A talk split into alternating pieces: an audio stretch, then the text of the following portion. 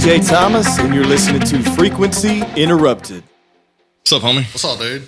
So, you're on this side of the lens today.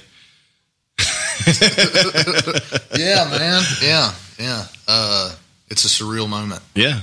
It's a surreal moment. I'm not just talking off camera now. Yeah. Yeah. Well, I wanted to take a moment to thank you anyways, because uh, without you, this wouldn't be where it's at. You know, you're part of all this, so I appreciate it. Yeah, you know, man. Just get that out the way. Yeah. We start talking about you.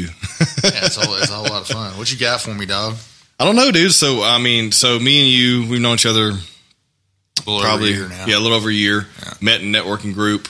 Yeah. Um, similar ideologies. Um, you got a background in wrestling, jiu-jitsu. I got a background in boxing, M M A. Yeah. So we talked shit and done a lot of stuff together already in the past year. Um, but I guess just, man, leading up to everything that we know, you know, what it, what prior do I don't know? Or like, what the fuck have we not talked about, you know? Well, uh, let's see. So, you know, I grew up in Bossier. Yeah. I was really into football. So, I mean, in my mindset, it was like, I guess most dudes that grow up here that play sports, they're like, well, I mean, I'm definitely going to go pro, you know what I mean? Right? Yeah. So, like, everybody thinks, because, like, my brother, I mean, really and truly, like, my brother was the guy that was the football player. Yeah. You know what I'm saying? So, he, um, I looked up to him. Now, granted, he was playing at Airline whenever they were still running, like, a, they were running a single back system. It was a lot like Alabama. Their style offense, like, run and gun. Yeah. Very rarely aired it out. I mean, so much so, I mean, dude, it was literally like mid, veer, mid, veer, over and over and over, dive, you know, like whatever. So he played left guard, but like he's shorter than me. He's like two inches shorter than me, but two inches wider. Yeah. You know what I mean? Yeah. So like really, like really fast dude, really athletic dude, but like looking up to him, I was like, he's seven years older than me. So that's all I wanted to do. So like a lot of my life was, a lot of my childhood at least, I was just obsessed with football. And then I started realizing like, when I turned seventeen, and, you know, he can tell you, the guy that's uh, I got on camera right now, Buddy Sanchez, uh, he can tell you for sure, like, once football was over for me, though, the first thing I did was pick up a guitar. So then I that's was, interesting because, yeah, I've been, I didn't, we hadn't talked about it. We talked about it vaguely, but I didn't yeah. really know. But, yeah. So I've been playing I've been playing guitar for eleven years.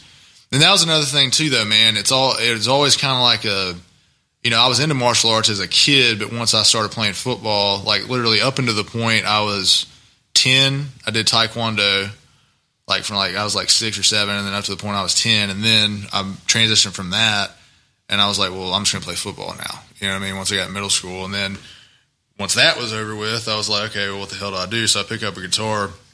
And my next door neighbor, the guy I grew up with, Cameron Merrill, he was uh, well, he still is. He's in Nashville right now. He still plays every day. So uh, he plays on Broadway every day. He plays a lot of cover music, but he's also um, – that's really how he makes most of his money. But he uh, he's a recording artist as well. He has a lot of original music he's written. He's pretty damn good. You know what I mean? So me and him came up same time frame. He really started on the keys more than anything like a year before that uh, whenever I was like a senior in high school. And then once I graduated, he's a year older than me. We He came back home from U L M. Well, he flunked out of U L M. Yeah. and, uh, And uh, we started going to Bipsy together, and we were just playing music together every day, you know, and uh, getting into all sorts of bullshit, you know what I mean? But, um, so, yeah, we played – I started playing in a band with him. I stopped when I was, like, nineteen, twenty, or I think it was the summer I turned nineteen. So it was about, like, a two-year period there. And then, like, within – I mean, within two years of me playing, it was actually pretty remarkable. Like, I mean, we were playing shows. Like doing our shit, which granted we were playing college towns, but still, yeah. You know what I mean? It was still playing in front of a crowd. You're still performing. Yeah. Yeah. So that was, that was something I realized I had a knack for, but then what sucked was my uncle put it like this. So my uncle is a fire chief in uh, Benton. His name's J T Wallace Junior Uh, and my grandpa, his dad, that's my, this is my mom's dad. Uh, he was actually the fire chief here in Bossier for years. Okay. Um, but with that being said, my uncle, Uh, he played guitar for, I mean, since he was a child, like that was his thing. And, uh, he ended up becoming a fireman. And his whole thing was this, was like, he told me this and it was like a word of wisdom from him to me whenever I was thinking about like not playing with the band anymore. He was like, once it becomes your job, it sucks the joy out of it. Yeah. And I was like, I didn't want to believe that. Cause I mean, if you're playing music, it's like everything else. Like you're playing football and that's your life. You want to go to the N F L. If you're yeah. playing music and that's your yeah, life, you, yeah, you Yeah. You want to be going to go all the way with it. Yeah. Right. You want to be a recording artist. But like, um, I did realize though, like over time, it's like what I want to do. And it's something I'm still, I'll probably work on for the rest of my life, but I want to like the genres that I like. I want to record at least one album in each kind of genre that I like. At least every genre I like to play. You know what I mean? Just strictly guitar.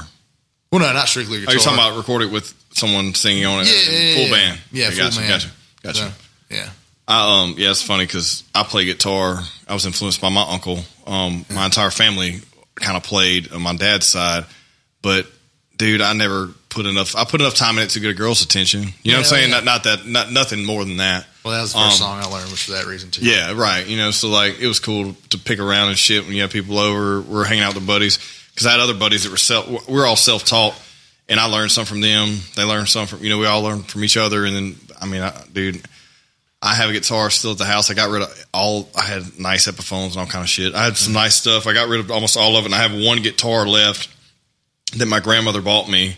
She's dead now, but it was probably – I was probably sixteen, so we were into playing. We were big into playing from like fourteen to like seventeen. Then we just didn't care anymore. Right. Um, and I kept that one. It's a cheap ass. It's like a Johnson or something. It's probably a one hundred dollars guitar. But I kept yeah. it, and I have new strings on it, and I'll pick it up at the house every now and then. And the kids were like making fun of me, like, you don't know what you're doing. Dude, if we jam for like two weeks, you'll be jamming again. Yeah, I know, man. It's just, you know how it is. Like your fingers, you got to build the couch. I mean, shit, your fingers hurt, hurt for fucking two weeks, and then you got to remember chords and remember songs. Because I was bad about learning songs. I knew chord, a little bit of chords, but I was bad about, like, I would hear something and I'd try to play it. And I would never really create anything new.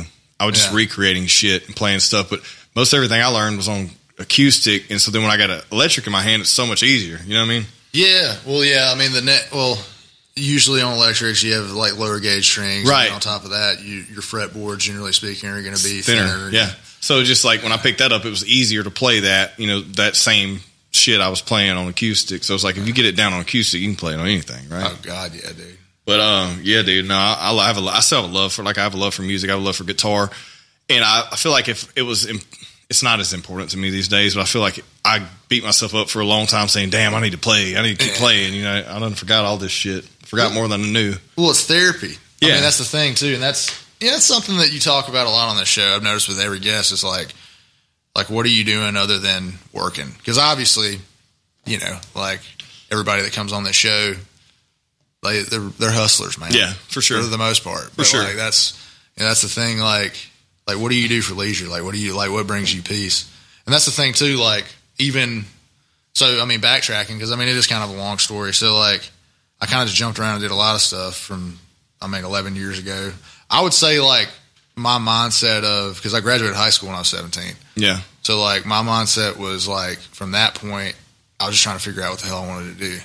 You know, and I did end up going to get my associates from Bipsy. Like, thank God. You know what I'm saying? I, got, I did, too. I got I got associates from before I got my um, bachelor's at N S U. But, yeah, I right. did I did my associates But, but you see what I'm saying? It's but like, I didn't do it right out of high school, though. I waited, like, fucking five years, came back and did online. I got – well, shit, it took me till twenty seventeen to finally do it, though. And when did you graduate? From high school, shit, yeah. December of twenty eleven. Okay, gotcha. So, yeah. yeah, so it's, it's like funny. I just thought about something that's really funny. So this is how I respect you as an individual as a whole. That you're you're the only person that's ever come on the show that's younger than me. Really? Yeah, I think so. Now that I'm thinking about it, I can't think of anyone younger than me that's ever been on here. Hmm. Well, that is something you guys talked about in the B and I group. Is yeah. like, I mean, yeah, it was like me, Michaela. Right. I mean, you're just a, you're you're a new wave of what you know what we've been trying to do. So like you're keeping this thing going. Like I know we're not that the age difference isn't that much, but it yeah. is. Like for me, most people that come on here, we're talking about all this shit. They're they're typically another five to ten years older than me. You know what I mean? Right. And you're I don't know how old are you? twenty-eight. twenty-eight. So I'm thirty-three. So yeah, five years younger than me. It's crazy. Just I just was thinking about that when you're talking. I was like, oh shit. That's a good thing, man. That's right. that's that excites me. That's why I brought it up. Well, yeah, I've never it, thought about it. It's more. I mean, dude, that's the crazy thing about being this age too, though, man. Like me and I mean Anthony can tell you the same thing. We got a lot of buddies that like we got buddies that have been in and out of rehab. We got buddies in prison, but then we got buddies that are doctors. We got buddies yeah. that are, you know what I'm saying? Like it's a weird age, man. Like yeah, it is. You start realizing uh, it's funny because I look back and like even I've reconnected with some people in the past. Um, I think like even some that were on the sh- have been on the show that you know I grew up with that are now like attorneys now and doctors and shit. It's like. I never picked that for them. I didn't think they'd ever do that because they were complete polar opposite growing up, you know? Right. And then the people you thought were going to do good just kind of went down a wrong path. Yeah. They fizzled out, you know? Well, yeah, dude. And it, I mean, you can't call it, you know, it's, I don't know, it's wild. The, uh, what I notice more often than not, I mean, what really gets people more often than not is substance abuse, bro. Like, yeah. honest to God, like, I, like people that have a lot of potential. Like, that's the thing that I've noticed. Like, what really gets people. It's always something. Yeah. You're right. You're right. I mean, yeah. I, I do look back at that, and there's people that got like bad off on fucking meth and shit that I didn't even think. They never even had the tendency to do anything like that growing up. Right. You know, but they just hooked on. Like, at some point it was presented to them and they grabbed a hold to it and hooked. It was hooked. You know, I don't know how that works, but I've definitely seen a handful of people that I grew up with. It's like, shit, man, I just got them. It's over with, you know. Yeah. Well, it's two, dude, two percent of people that get on methamphetamines get off of it and stay off of it. Yeah, yeah. I mean, that's it's a it's a horrible yeah. thing. Well, that's something that's really bad, too. That and opioids, man. Opioids have fucking been bad for twenty years, though. Like, mm-hmm. which, when I was, I don't know how it was when you were in school. Like, when I was in school, like, everyone loved fucking Lortabs and Xanaxes. Yeah. And, well, yeah, there was a lot of spots that I'd start, I would distance myself from. Because, I mean, my thing was, like, people were drinking, smoking weed. I didn't give a shit. Yeah. Once I started seeing people, like, snorting pills, I'm like... I'm going to go ahead and go because that's whenever doors get kicked in, bro. Well, well, not only that, yeah, well, yeah. That, that leads to something else, and then it just keeps building on that, like, yeah. right? And then the Adderall thing took off, too. But that didn't take – that probably took off while you were in high school. For me, it took off when I was, you know, coming into my drinking years. Yeah. So it really didn't affect us that much, but there's people that's bad off on that shit, too. Well, I remember I used to make the joke. I never did it, but I used to make the joke. Like, any stimulants get me, like – Me, too. Me too. Yeah, like, I'm really sensitive to them, but I remember I always make the joke, like, I'd walk into a party and be like, who's got Adderall? And they're yeah. like... Dude, I mean, I've, I'm not going to lie. I've taken it uh, a handful of times, but I wanted to take it because I wanted to, like, stay up all night and I had to work early the next day or some yeah. shit.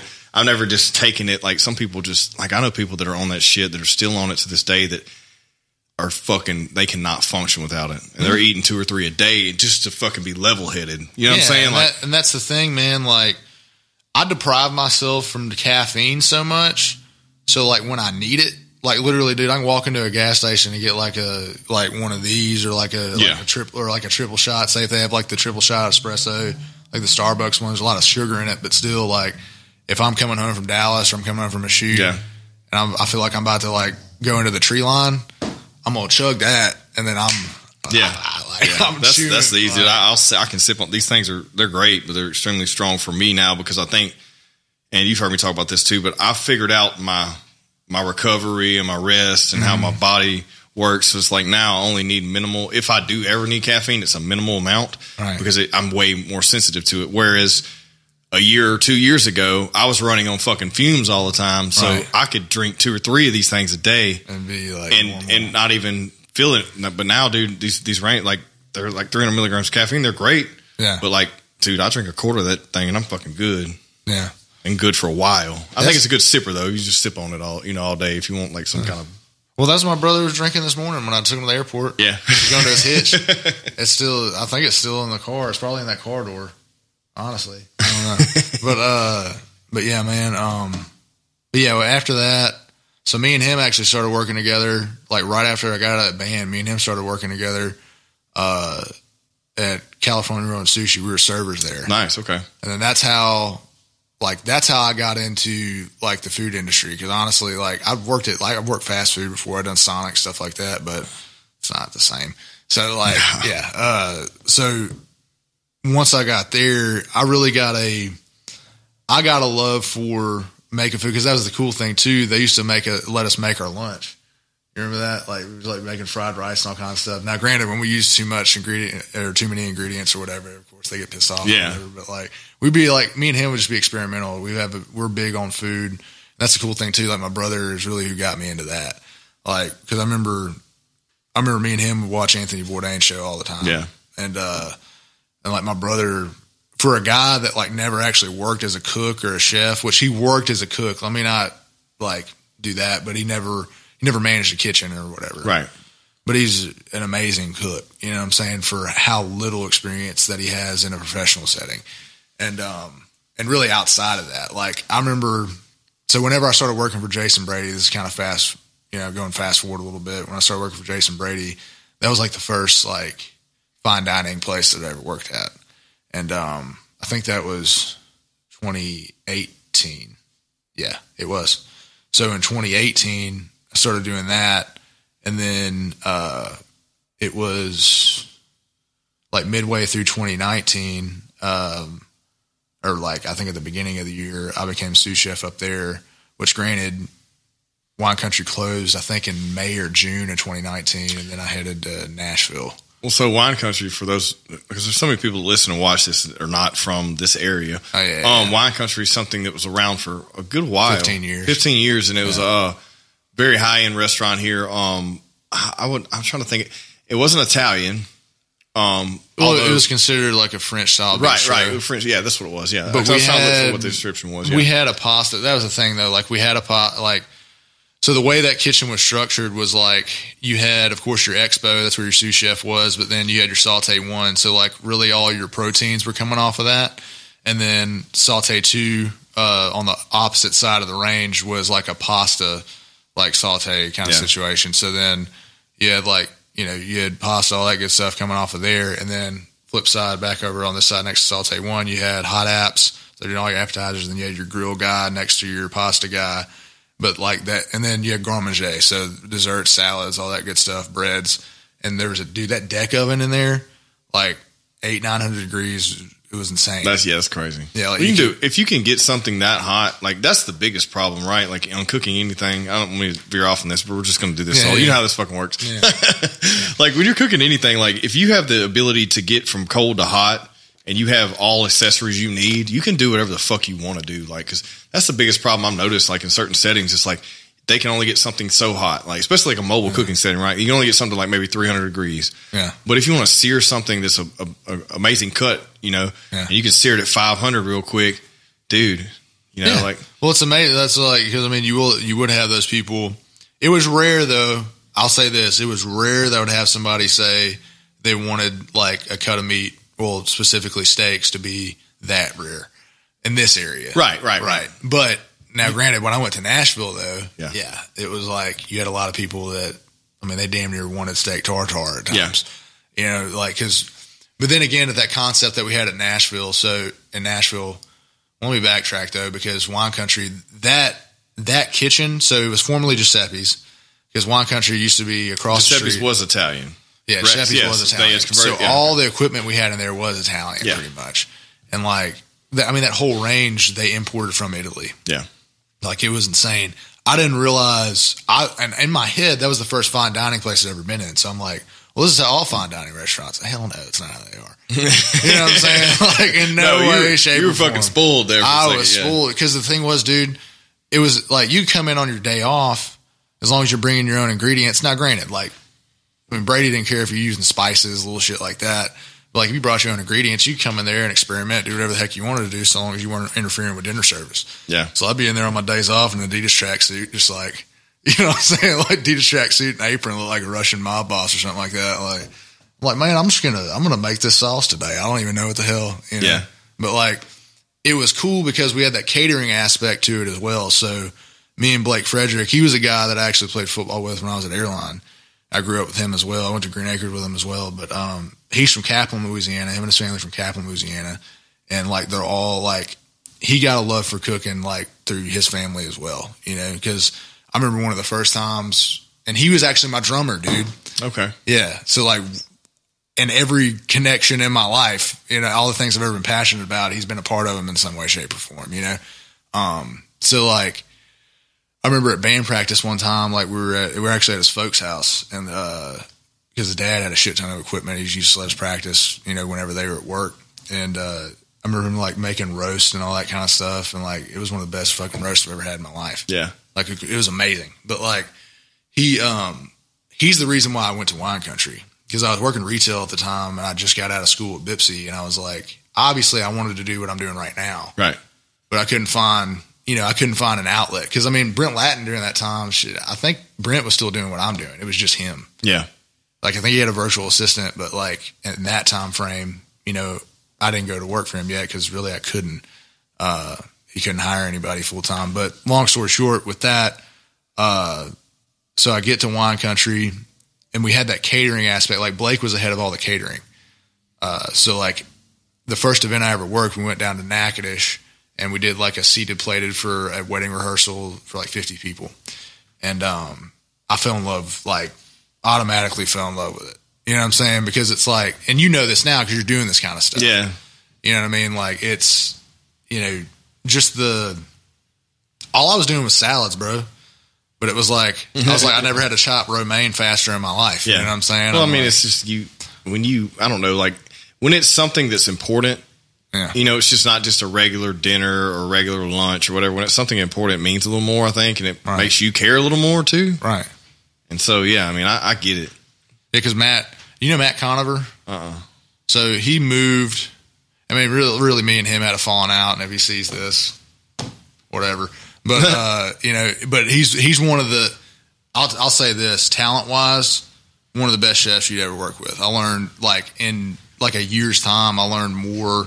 I feel like I learned more from him than I would ever be able to learn from any other cook that I ever worked with. And, like, that's no, that's no throwing salt at Jason or anybody like that, because, like, Jason will tell you, too, like, that dude is legit. Yeah. You know what I'm saying? Like, there's little shit that he would do. Because he worked everywhere. Like, he, I mean, he was in New York City for a long time. He's been out west. He's been out of the country. Like, he's done everything. And uh, I remember, like, the dynamic of him, like, he was the quintessential, like, like crazy chef. Yeah. You know what I'm saying? Because, like, we're at that, I remember us being at that event in Natchitoches, and he used to live in Natchitoches. And then uh, Brady's like, he's like, shit, man, like, we need, you know, we need two chicken breasts on the fly. And, like, Conover just leaves. We're like, we're like, what the fuck? What is, what is he doing? He was back in five minutes from the grocery store, and he had he had chicken breast. Yeah. And we were like, how'd you do that? He's like, man, I used to live here. I know the back roads. Yeah. But he was just, he was already cooking them. You yeah, know what I'm yeah. saying? He already had them seasoned. He was yeah, already yeah. cooking them. Yeah, it was yeah. like, okay, all right. Uh, but yeah, man. Um, so that happened. Uh, went to Na- went to Nashville when Wine Country closed, and like that was a huge shout out to Jason Brady because he always uh, he always made sure I had work. That was kind of his thing. He was like, I I made sure his business continued to operate in a lot of ways because if it hadn't been for guys like me and Blake, I mean, I don't know what the hell he would have done. And he'll even tell you that too. Like those holiday seasons without guys like me and Blake that would be there sixty to seventy hours a week. Yeah. And like not bitch. You know what I mean? Like it's it well, was what it was. I've had a – it's interesting too because like if you watch uh, – what's that show, that new show that came out um, – has a guy from Shameless in it, plays a cook. We talked about the show already. The Bear. The Bear, yeah. Um, I have a newfound respect for the service industry, especially the back house now mm-hmm. because I'm doing this shit on the week, like doing the catering, like doing the barbecue shit. Yeah. So I found a new, I have, I've always loved to cook. I always enjoyed it, but I never really had insight to it. And then hanging out with like Peanut here, you know, here in the East Bank and getting the ins and outs and stuff and seeing how shit operates and seeing a good functioning operation and seeing a horrible one yeah. and then trying to create your own and kind of use all those pieces. I've found uh, respect for it. So it's it's interesting to have these conversations. Some people don't give a shit, but they don't realize how much goes into that. Well, yeah. To make every sure single moving part to make sure everything's perfect, especially when it comes to fine dining. It's a whole other yeah. ballgame. Yeah. And the, and the thing is, you could kind of get away with some of the menus that we had, like on the catering side, were more laxed yeah. because you'd have a bride that literally just wanted hamburgers. Right, right, right. You know what I mean? But then, but yeah, like, on the Wine Country side, dude. Well, I've gotten bad up. about. I've gotten bad about. I don't think it's a. It's just hard to explain. Well, I mean, it is, but it isn't. So, like, I'll see stuff that people want. I'm like, ugh, you know, like that's not even fucking. Like, I see people do things and yeah. cook things and sell things. I'm just like, that's not. You didn't do anything. You just used some shit and put it together. Like, you didn't create anything. You well, know yeah. what I mean? You yeah. use pre-cooked stuff or whatever. You really didn't create nothing. So, like, I hate doing shortcut shit. Yeah. I don't like, like, I really hate doing stuff that I didn't prepare. Right. Like, I would rather serve, here's here's an example. So, last weekend I did um, turkey legs and smoked sausage, like, at this event, for this this outdoors wildlife and fisheries event, you know, because mm-hmm. I knew it would be easy, but I smoked the turkey legs. I'd much rather you have a turkey leg versus a fucking piece of smoked sausage, but if you want smoked sausage, cool. Right. Like, there's nothing good or creative about that to me, you know? Right. Versus, like, me smoking pork butts for fucking eighteen hours and then taking the time to put it into a taco and like make something out of it. Right. Like I appreciate that shit more. So like I look even on my own stuff, like on my own menus, I'm like, damn, this, I don't feel like I did anything, but I'm still putting it out there because people want it. You know what yeah. I mean? It's weird. And the, and the thing is, at the end of the day, you know, your clients, right? Yeah, I know. That's what I know. But you just, like, I yeah. see it now. I see it. Just like the music industry. Yeah. Like, people are like, oh, this is a career, you know, new shit. Oh, my God, this is the best thing I've ever heard. Nobody likes it. You know what I mean? Like, it yeah. is what it is. But it was an amazing fucking piece of art. But right. It just is what it is, man. Well, and the, but that's the thing, like, and that's what I realized, too, with the amount of people that I talk to on a daily basis. I mean, even from networking or just building relationships or whatever, like, it's, you'd be surprised the amount of people that don't know how to cook. Yeah. At all. Yeah. I mean, they have no idea, like, what the yeah, hell. And they like the mean? worst shit, too. They're like, oh, it's so good. Like, somebody, I was somewhere with the family. Like, I say my, like, dad's side of the family. I was somewhere down there. And they, they we were, maybe, I believe we were out of town, like, in vacation. And, like, we're in Colorado. So I don't remember what we were there. Like, they were like, yeah, the chicken strips are really good there. I'm like, did you just fucking say that? Like, the chicken strips are good? Like, you just went out of town and ate chicken strips. Yeah, like, what the fuck, man? You can eat chicken strips at home. Yeah, I mean, if you're in Nashville, you know what I'm saying? Like, no, that's Nashville, Nashville hot chicken. Thing, that's different. But, like, but no, this is just a random place. They got really good chicken strips. I'm like, are you fucking kidding me? Are you fucking five? Like, like, bro, you got to try. You yeah. got to try the corn fritters, bro. Yeah. Yeah. No. But no, man, I, I didn't mean to go on tangent there. But no, I just, I get it, man. Um, I get, like, I get the industry more now, yeah. I guess, than I did before. I didn't just never even thought about it. All right. And yeah, once I got to, so one, once Wine Country closed and I got to Nashville, Um, that was a whole different animal, which granted, I was there for several months by myself. I had, I mean, my buddy Cameron Merrill was there, and I had some family that was about like a, huh? No, go ahead. Did you go there to play? Actually, or did you go there uh, to cook? I went there to cook. Okay. Got you. Yeah. Cause I wasn't, at that point, I just really wasn't interested in, right.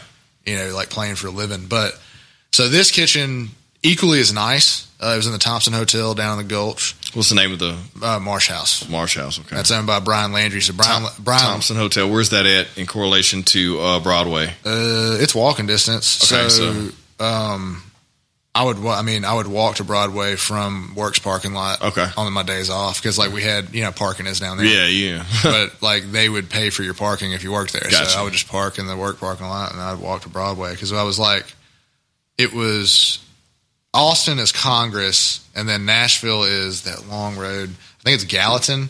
So like yeah, you walk up, to, yeah, yeah, you I walk up so. to Gallatin, and then you walk down Gallatin, and then you hit a left on Second, I think, and then like you, then you could hit another left, and you'd be like parallel because you couldn't walk over the highway or whatever. It was something. Is that like place that. still there? Marsh House, yeah, yeah. Okay. So like Brian Brian Landry owns well Brian Landry owns a lot of different concepts. Like he owns a place in Fort Worth now. He owns places in New Orleans. He owns places in it's Q E D Hospitality is his group. Okay, and uh, he owns places in Nashville as well. And um, he he in particular, I only saw him a little bit, but he went to culinary school with Jason Brady in Charleston, South Carolina. So like they were like best friends in college. So that's really how I got the job gotcha. essentially. Um, but I think under different circumstances, it would have been a great time for me. Like it was, it was very different than any concept I've ever worked in, in terms of, I mean, there were techniques I wasn't familiar with, and like, that was really humbling in and of itself. But then on top of that, like they had me working as a lead line cook, and all that really meant was, was like, I was doing the hardest shit that the yeah. line cooks had to do. Yeah. You know what I mean? But I could handle it. But the thing was, was like, I, I did have moments of, you know, not being there with my wife at the time. You know, I didn't have kids yet, but not being there with my wife at the time, being like, I only saw, you know, I was there for several months, probably only saw my buddy Merrill like four or five times. You know, we really didn't get to hang out a lot. And then on top of that, I only saw my family a few times that lived about an hour away from there, um, which all worth it for sure. But I remember a lot of nights, like, you know, my sous chef would be like, hey, bro, like, what's going on? Like, my orders, everything were coming out fine. Yeah. But he's just like, you're not yourself today. Like, what's going on? It's just like emotionally, it kind of jacked with me because it was like I wanted things to be one way, and they just didn't really. It is what it is, yeah. You know, it it it didn't work out the way I wanted it to. But I made, I mean, I made my lifelong relationships. I mean, there's people I'm friends with in Nashville that I would have never known. I'm glad I know them. You know, um, one guy in particular uh, is my buddy Sam, and I remember kind of, and we're just going to go there, but I, I really remember this. Like, it's kind of. Because we know, like, I mean, yeah, obviously racism exists yeah. in general. But, like, I realize, like, kind of how unified we are here as people. Like, as opposed to, like, in Tennessee and places in the Midwest, it's really kind of weird. Because, like, I remember, like, the guys that were from Nashville that I worked with, like, I would hang out with the black cooks.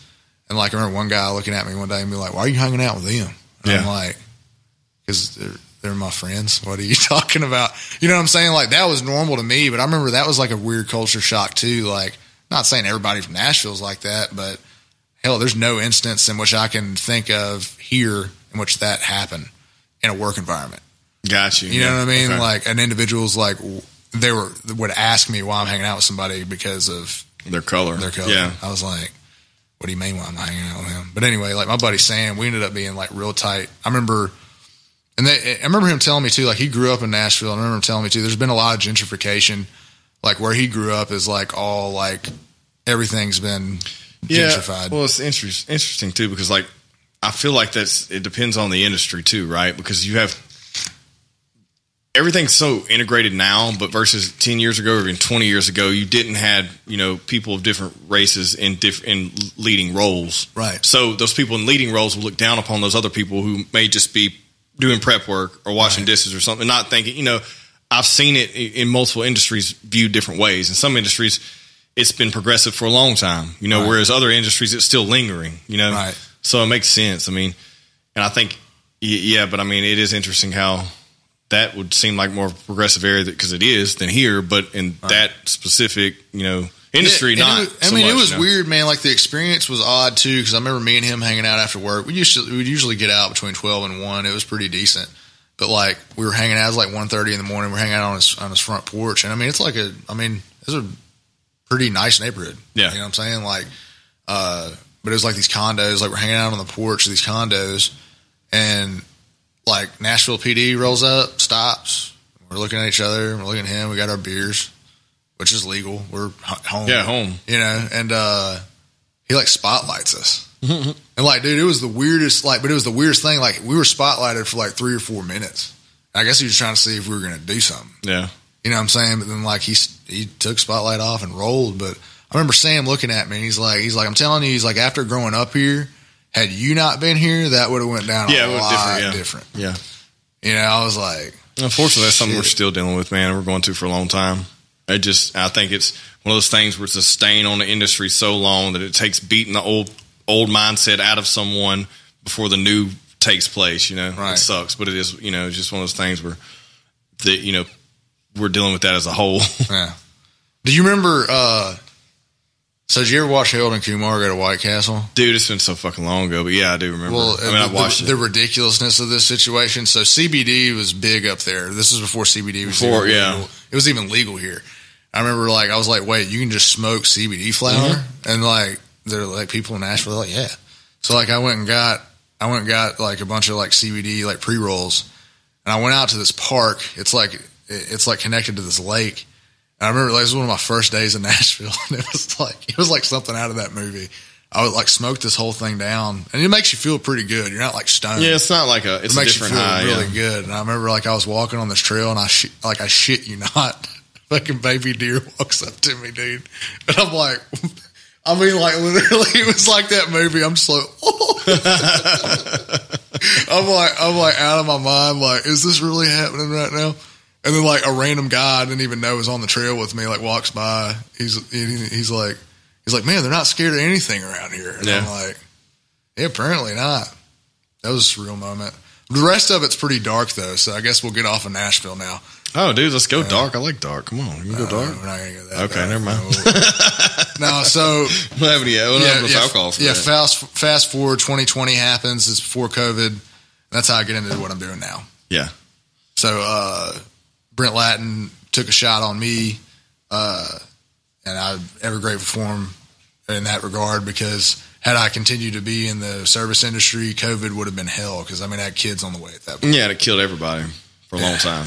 So, I mean, it. Uh, yeah, Brent made sure, you know, we were all paid throughout the pandemic. And, I mean, he gave us work to do because the thing is he had, a, he had or still does have a contract with um, – Caddo Parish, so like all their P S As, stuff like that. I was able to edit stuff all throughout the pandemic pretty much. But like, and as we got to go back to work, I mean, yeah, we'd be masked up, but I'd, you know, I'd go to this city hall and film and do stuff like that. It was cool. But um, that more so, that experience got me, um, Brent's like big, he, he's, I mean, he's a Christian as well. He's got kind of, he's more like a, he's got more of like a liberal mindset where that's concerned. He's not like hardcore Southern Baptist. And I yeah. think that's why me and him got along so well, because I kind of drifted away from that and I came back to it. You know what I'm saying?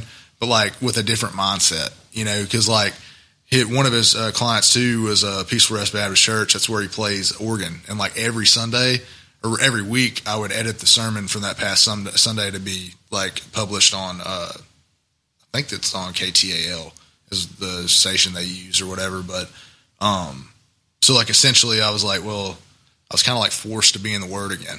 Yeah. You know what I'm saying? Like, which I remember at first, like being kind of like apprehensive about it. And then like actually got to know, uh, it's Pastor Tim Jones.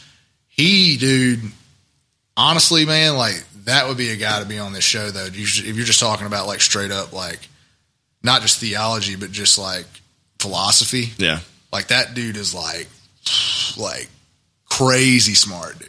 Like, it, and he's not like a, you know what I'm saying? He's not one of those guys where you feel like this dude's judging me. Yeah. He's a Southern Baptist preacher. He's judging. It's like, he's just, you're real dude. You know what I'm saying? But long story short, it was good. My experience at Y P E Young Pros was really good for, from a spiritual standpoint, but it was also really good. Like, of course, from a technical standpoint of my job, because what ended up happening was like, I ended up editing the majority of the time that I was there. Like I shot a good bit, but I had a decent, you know, I had a decent hold on, or rather a decent grasp of how I wanted my style to look, so to speak. And I got to hone that in, but like editing, I mean, dude, I got to the point where, and I'm still to the point now, the workload I can take on, I feel like is a, a heck of a lot more than most people that do what I do for that reason. Yeah. Um, because Brent's one of those guys, dude, when you watch him edit, it's like, that's the, the example you want to go off of if you're trying to do that for a living. I mean, it's just like, it's lightning speed, bro. Like, and it's attention to detail. Yeah, and there's so many too. people that takes forever, and they, some people never grasp that, especially photographers. Like, yeah. you know, where it takes. I'm not saying anything against photographer. I'm just saying like there's photographers that take it takes them so long to get stuff back, like wedding photographers and stuff, because it takes them so long to edit. Right. They're just not as quick, you know. Right. I'm not saying they're not good. They're just slow, you know. Yeah, that was. I mean, that was Brent's thing too. He's like, dude, it's just it's efficiency. You know what I'm saying? Like, and.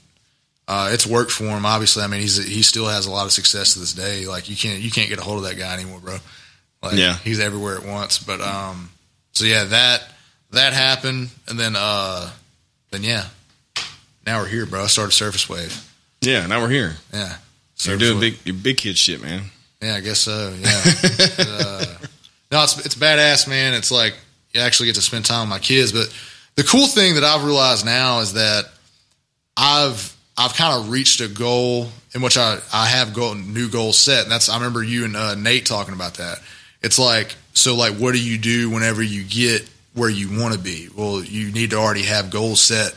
You know what I'm saying? Yeah, like for after that, for after that. Or and be like, thinking about it at least. Yeah. Cause like, you know, if you get to that point, I've done that so many times with fitness as well to where, cause I remember dude, like I blew up at one point.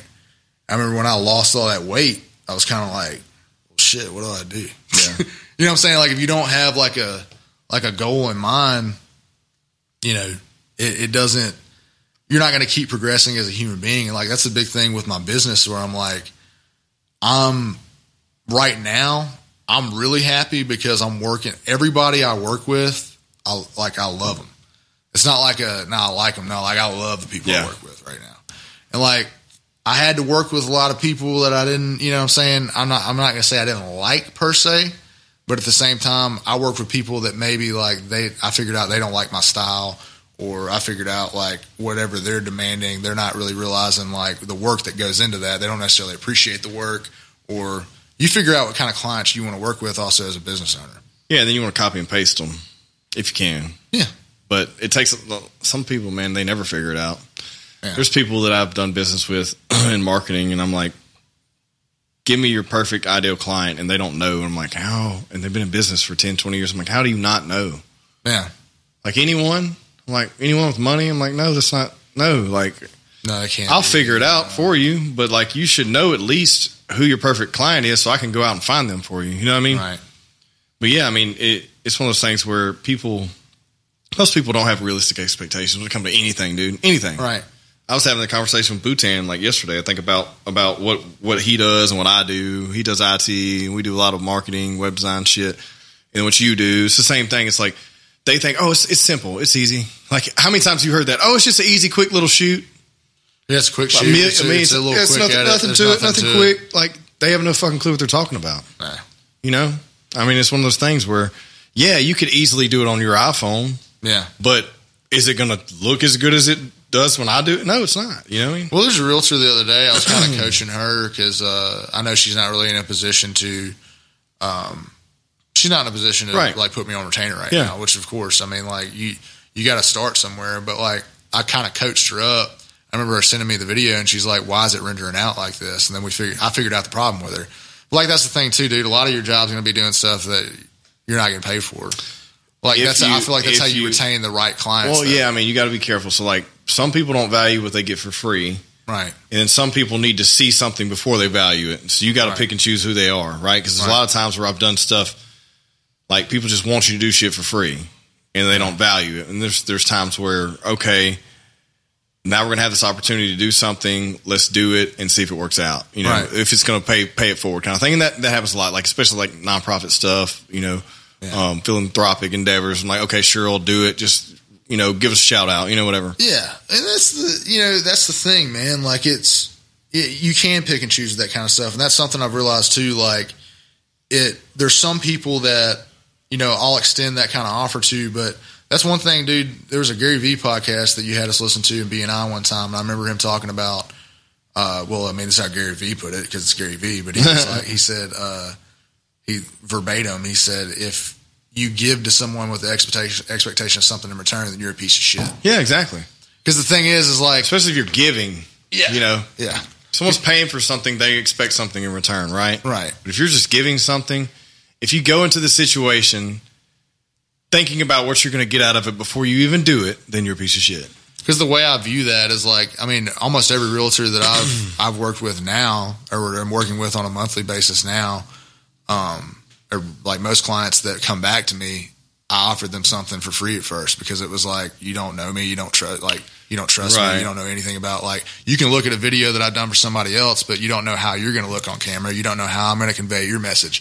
So it's like, well, let's do something. And the thing is, like, worst case scenario, bro, they never call me again. Yeah. It's like, okay, like, that's fine. Because the thing is, like, they may get with me and realize, well, I don't really like working with this guy because X, Y, Z. Like, not everybody's going to like you.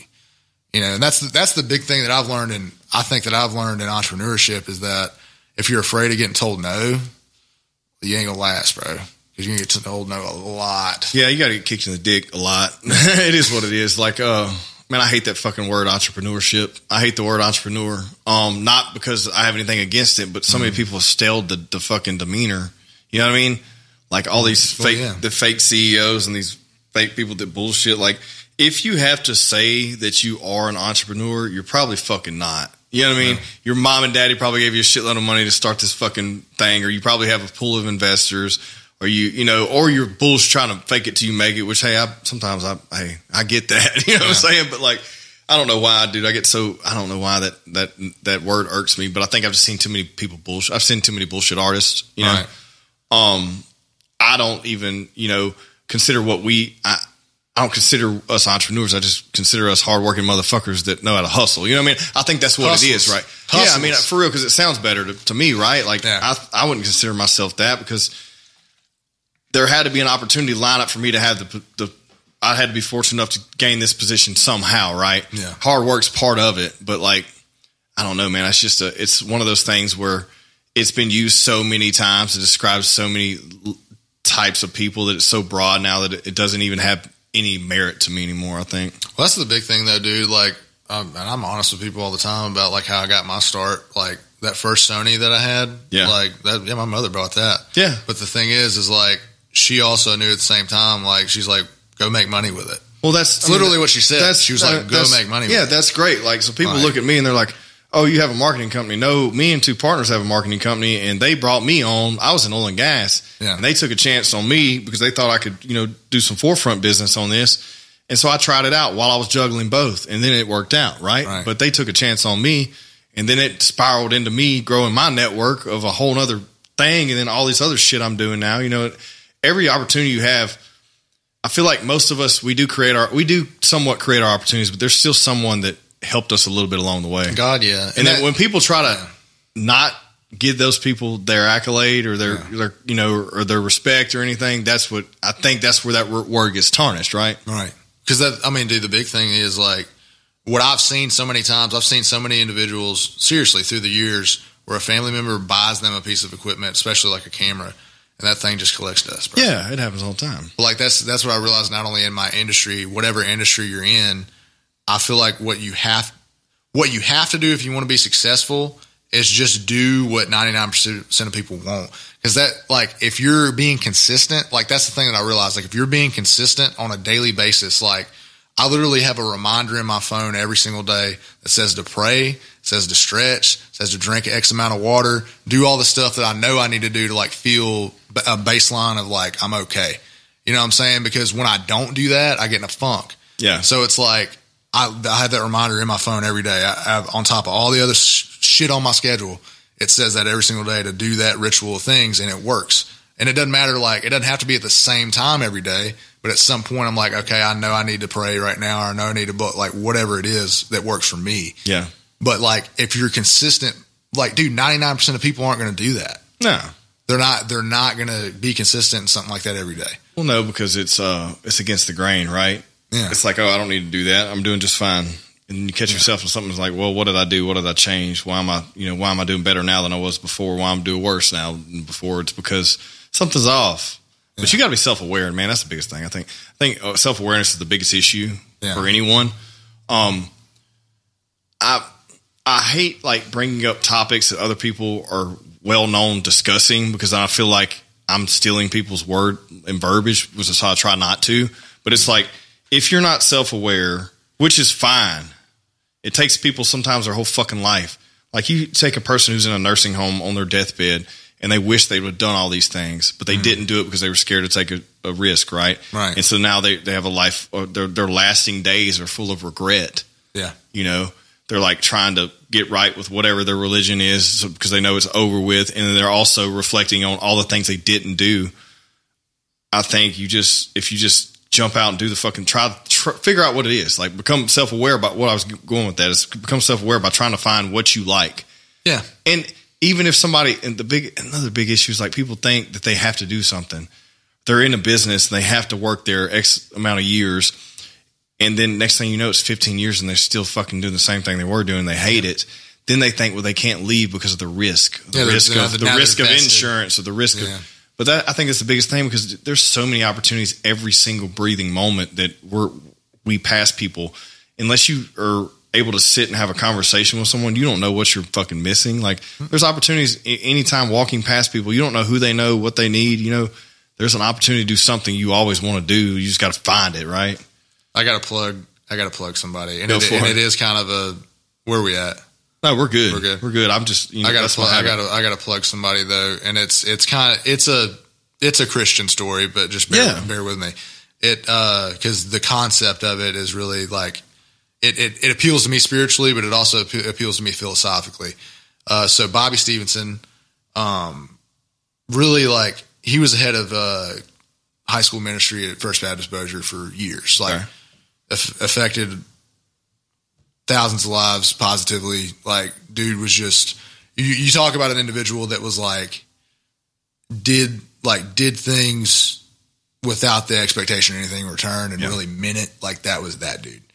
And uh, honestly, he's he's really the reason why I got baptized, bro. Like that's that's my boy. But um, he passed away uh, a few months ago. Yeah, we talked about this briefly. Yeah, I think yeah, yeah. Uh, that that jacked me up pretty bad. Yeah, but I remember one of the story. I never knew this story though, but one of his sayings was uh, "just buy the waffle."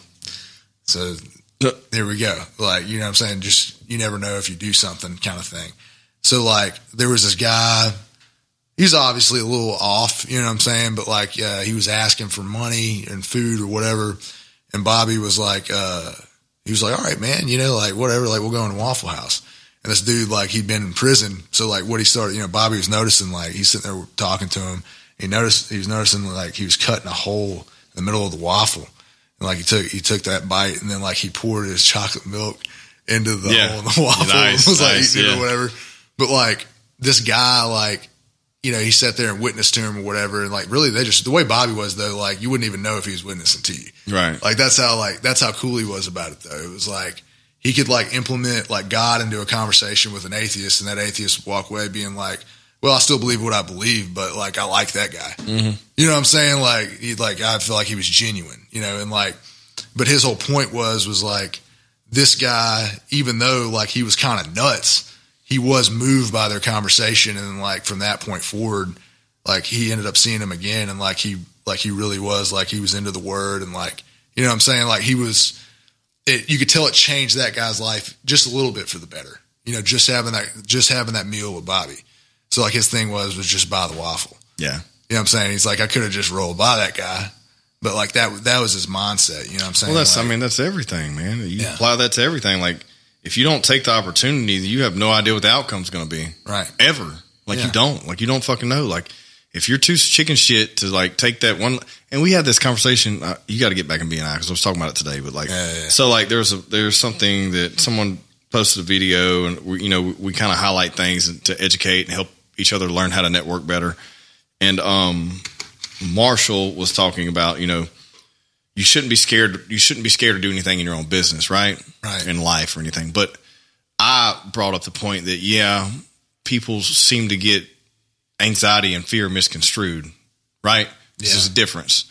If something scares the shit out of you, you're frightened, it's different than being anxious about making a decision, right? Because you're worried about the outcome. It's two different things, in my opinion. You know, I, people may want to argue with about it, but I believe that. So it's like, if you're a bit anxious to make some type of decision or choice, because typically because you're afraid, but not so much frightened, just you're just worried about how that outcome's going to, you know, be. Right. Like you're not going to get a yes, so you're probably not going to fucking ask the question, right? Right. Or you're not going to take an opportunity to do something to help someone because you may worried about how others see that, you know what I mean? Which is a big issue too a lot of times. Oh yeah, and it was like you talking about the other day, you know, the, the whole social media aspect of thing, and that it's, yeah. it's high school amplified. It's like, yeah, dude. It is, man. But my thing is like, look, you got, it's, it's what you want it to be, right? Yeah. It could be a good thing or a bad thing. Yeah. If you want to get on there and argue, then that's what it is for you.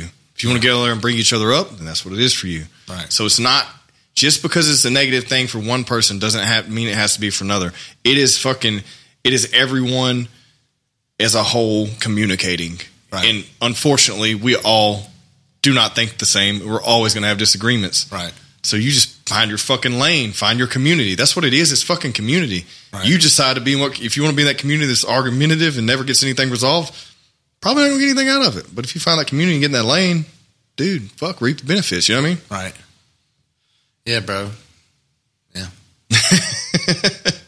Went on a tangent on that shit. Philosophy, my No, dude. Yeah. I mean, we can keep doing that all day long. But, like, uh, yeah, man, I think that uh, I think what you're doing is great, dude. I, I'm proud of you, just so you know. Not saying this to fluff your ass or anything because we're on the air, but I'm proud yeah. of you because um, it takes a lot of balls to go out there and do something, especially not knowing if you can pay your bills next month. And right. you have children, too.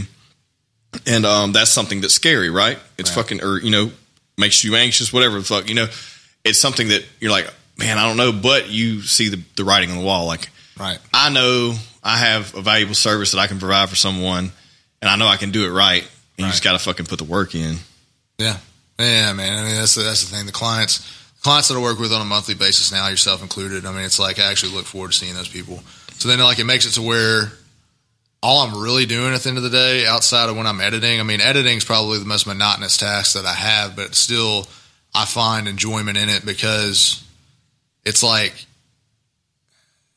like I'm really getting to, I'm doing something that most people, like most of the population can't do at or professionally or in like an adequate manner. You know what I'm saying? Yeah. Like it's something, it's a skill that you have to hone in over time, you know, so that that's something in and of itself. I'm just like, well, it is an art form at the same time. I get more, I get more juiced up when I'm filming something, of course. Right.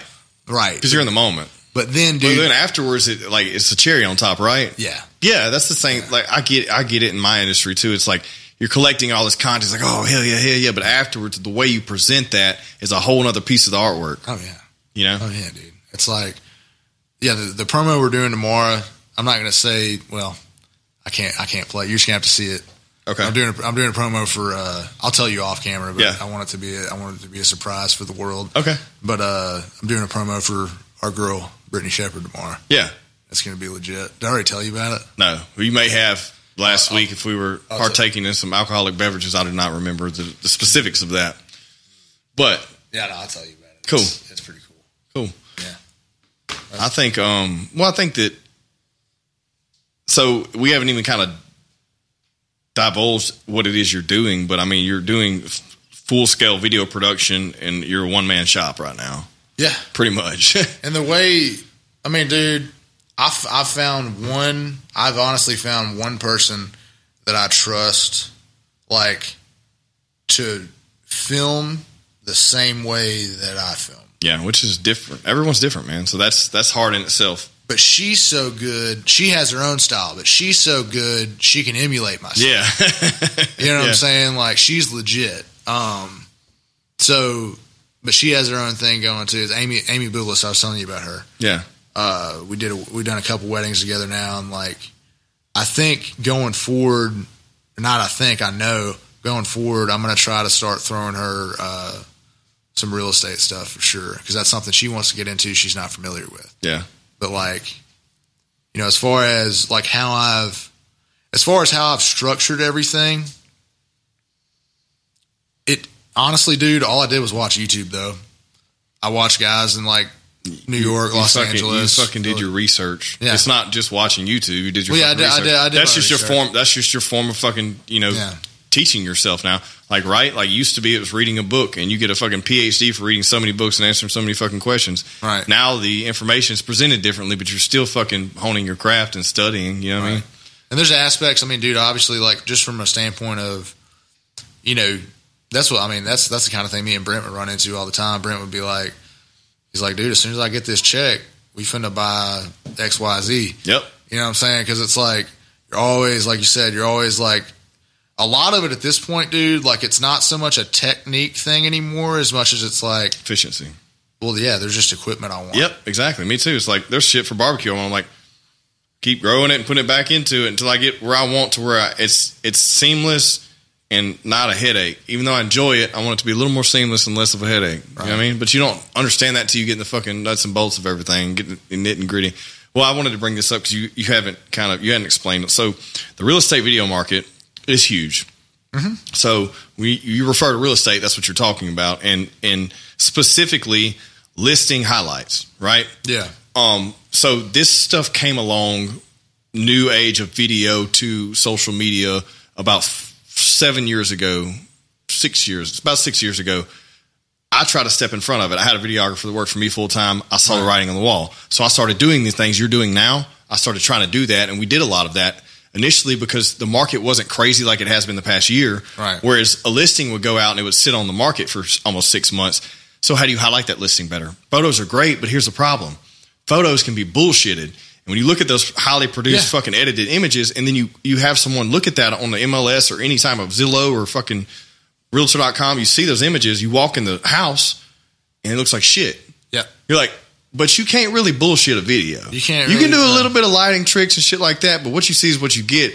But then you're able to highlight certain features of the house. I remember doing a lot of work with builders and stuff early on. I don't even know if we talked about this, but I did a lot of this shit early on. Yeah. And I remember doing like um highlighting specific features the builder did that was different because there's a lot of people building houses. So what's right. different about this? Highlighting those things. But I think it's extremely important now what you're doing and what you've been doing through kind of the the busy season. Now it's slowing down. I think that your shit's going to get really, really busy because the mar- the listings are about to start. I mean, what our average list market um, listing on the market now is like forty days. Whereas, yeah, well, whereas two, Nick, Nick will let me know. Yeah, he knows. Market update. Yeah, did yeah, he, he say it today? Uh, I know he didn't, but I'll tell you that I know right now it's around forty days. And yeah. whereas, you know, six months ago, it was like fifteen days, yeah. you know, house on the market. And that's, that's been nationwide, not just here. I remember at one point, Nick was like, average days on market, ten. I'm like, yeah, dude. God, dude. And that was real. And that's in a market that's not aggressive. That's We're not yeah. even an aggressive market. Like go to, you know, D F W, we're in that fucking one day, two days, you know, yeah. like lucky, you're lucky. I mean, you're going to have twenty offers on a house as soon as it goes live. Yeah. yeah. And that market's going to stay competitive there. But um, I think I think it is cool that you're doing that, and I think that it's a, there's a, like a resurgence for it, right? Because I felt like I was just trying to get in the door to take photos and videos because we were just trying to create another side of revenue, right? So we had twenty or thirty agents every month. We were making a little grip there and paying the photographer and videographer, but then the market started speeding up again, and then people started doing what we were doing. And then it was just a dog and pony show and like chasing the bone. I was like, eh, you know, and then I didn't have reliable fucking employees at the time, you know, well, so we didn't chase was, it no further. And we kind of hung it up. And then when I met you, yeah, I was like, fuck trying to do this myself. I'll just pass you all the business. Like, fuck yeah. it, dude. Like, and I know you're good. Like, that's another thing. Cause I saw there would be so many times where I'd send someone out that I thought was going to be great to work with us and they do a shit job. Yeah. You know, or not show up or, you know, or try to shoot the house dirty. Like, dude, if it's fucked up, just leave. Well, yeah, re- call me re- if yeah, it's dirty and we'll figure it yeah, out. Yeah, re- like reschedule. Don't just yeah. try to shoot, turn shit into a shit sandwich. You know what well, I mean? That's the thing though, dude. I mean, that's, I mean, you already know that too. Like when I was first starting out, I mean, I would, I wasn't trying to hound y'all, but I mean, there'd be that, that one hundred fifty dollars check sometimes. I'd be like, bro. You need it. I'm like, I, I need to pay for some shit. Yeah, you need, you know it, you what I'm saying? Yeah, you like, need it. But at the same time, if I came to a house and something wasn't right, like I've had that, I had that issue with Creed before. Like, I'm like, well, listen, like this isn't this ain't gonna look good. Yeah, you know what I'm saying. Like, so I'm not, I'm not finna. No fault of anybody's. Like, you yeah. ain't finna pay me money right now. Yeah, though. no God, fault. I'm not gonna take like, your money. If right. It's not gonna look good. Right. I want it to be up to my yeah. standards. So, in order for it to be up to my standards, I need you to do your due diligence on your side. It's like any project, you know, not specifically just yours, but any project. Right. You got to do your legwork to give me what I need, so I can do what you want me to do, kind of thing. Right. But yeah, man, I think it's cool that you're doing that. And I think it's, like I said, I think the market's picking back up now. So it's going to be interesting how it transforms. And another thing you are doing too really well is this market here is ten years probably behind everyone else. I would say five now because every there's more information at scale for everyone now to obtain. But I'd say it used to be about ten years behind everyone. And everyone says or behind, behind larger metro areas, right? Right. And the more rural you get, that just happens. It is what it is. You're more disconnected. Playing on trends is a fucking dangerous game. So I like that y'all continue to mix stuff up. Yeah. You know, because looking at another market and trying to emulate what they're doing is cool, but it, it can't just be a copy game all the time. You got to be unique and different. Well, yeah, there's, um, so actually I have a, I have a Zoom call with a, uh, when we get out of here, I got a Zoom call with uh, a woman has a real estate team in Jupiter, Florida, like Fort Lauderdale, like north of Miami or whatever. Yeah. And um, I just had a meeting with a guy from Jupiter. That's interesting. About something else I'll tell you later. I wonder, yeah, I wonder yeah. if I wonder if they know each other. But right, uh, that's, what, that's what I was going to get at.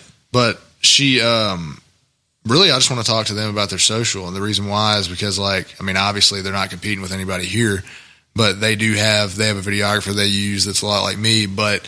That's what I explain to people though, and what uh, what I've been trying to explain to a lot of my clients. Like some of my clients do this, some don't. But like if like if I'm only doing like four videos for you a month, you don't just need to post four videos though. No, you need to fucking do a lot of work. You need that's, to this you just, need to do. You know what I'm saying? Yeah. Like you because that's especially build that up, build up to that. Because like they're a real estate team, and that's the thing. Like it's all it's all girls, and like one girl will like film the other girl, like do like the cell phone camera, get the gimbal, and like.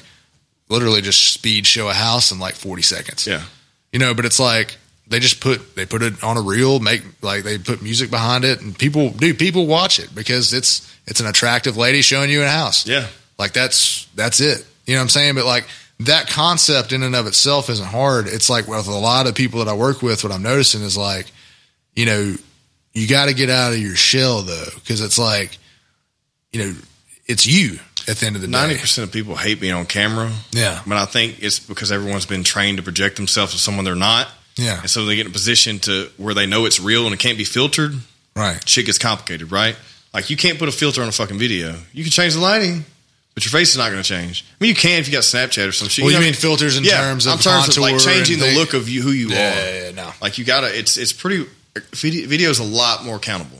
Dude, it's funny, man. Whenever I have clients, they'll say, they'll be like, can you take fifteen pounds off? And I go, it's, and I probably record. Gonna, it's probably going to add fifteen pounds. I'm, just, I'm just laughing at record because I'm like, no, no, I can't. It's video. No, I can't. Like, you want to take fifteen pounds off, go to the fucking gym. Like, I, you know what I mean? I'm here to record you. Like, I mean, it's what it is. Like, that's what, that's what sucks, man. And so that, that hurts some people, I think, that they're like, ah, that because it's like, it's pure accountability. But bro, it's the same, like it's the same. And it's mainly in, in the real estate game. It's mainly girls, but like, you know, it's it's the same women that say stuff like that. I'll show their video to another group of realtors. They'll women, love it.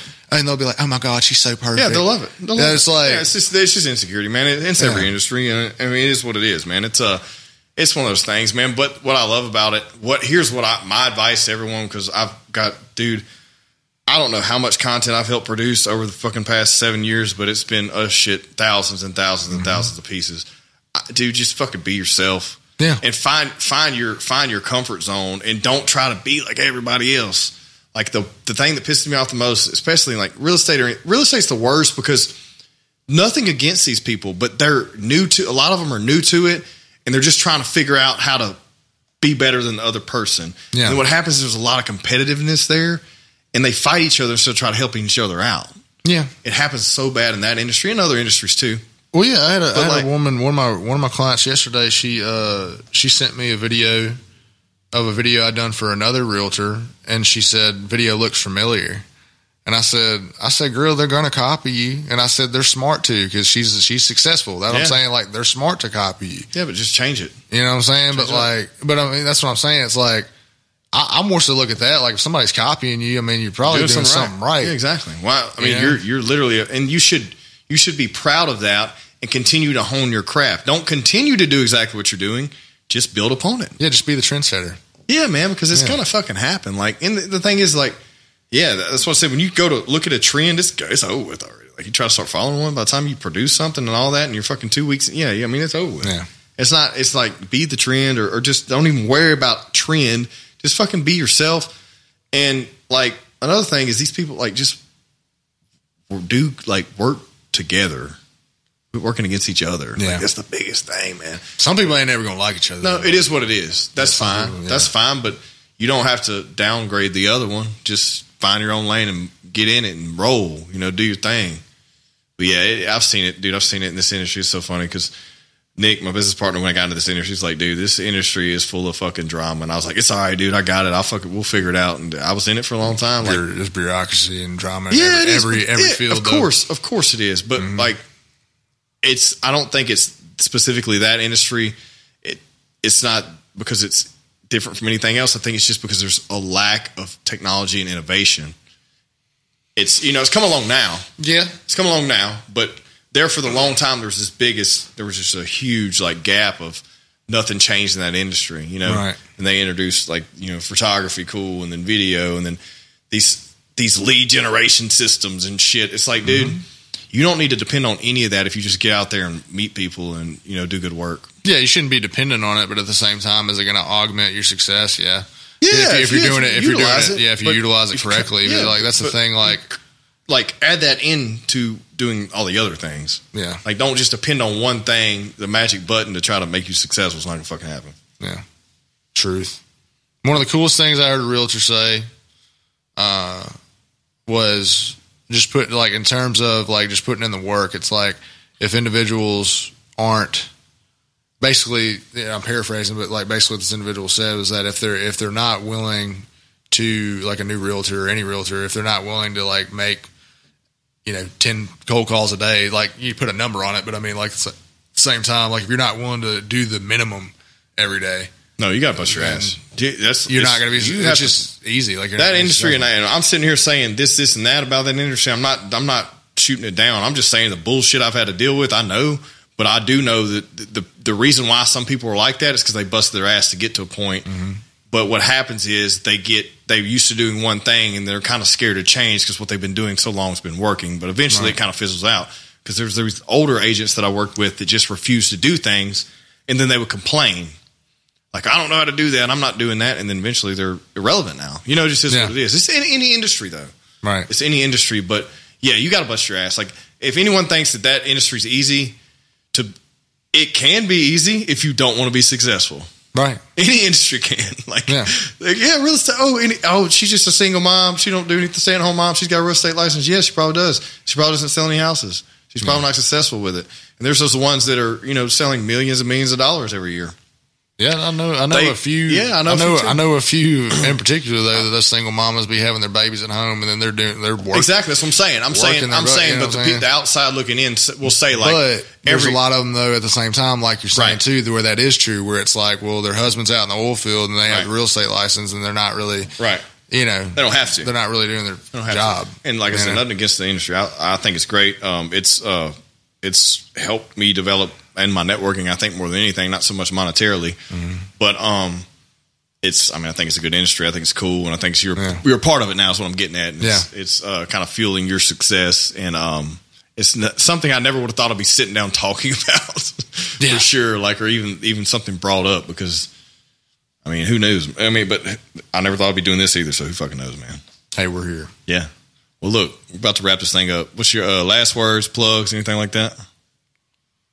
Uh, man, if you're rocking with me, I appreciate it.